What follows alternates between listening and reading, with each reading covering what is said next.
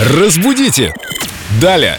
С нами в студии Виктория Полякова, культуролог, знаток русского языка, та, кто приносит хорошее настроение еще к тому же. Привет, да. Как дела? Привет.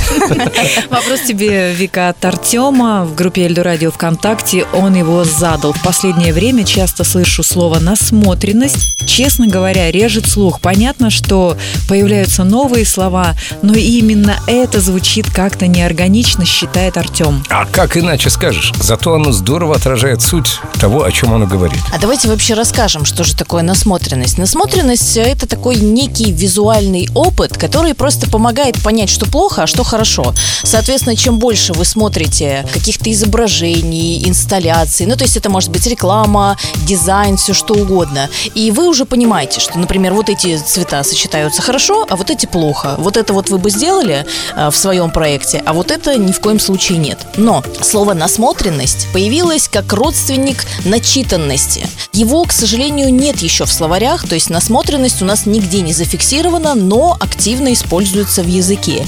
И я не исключаю того, что вообще-то скоро оно там может и появиться, потому что оно действительно очень популярное, очень растиражированное и очень используемое. И я ничего против этого слова не имею. Так же, как и против наслушанности. У Семена она потрясающая.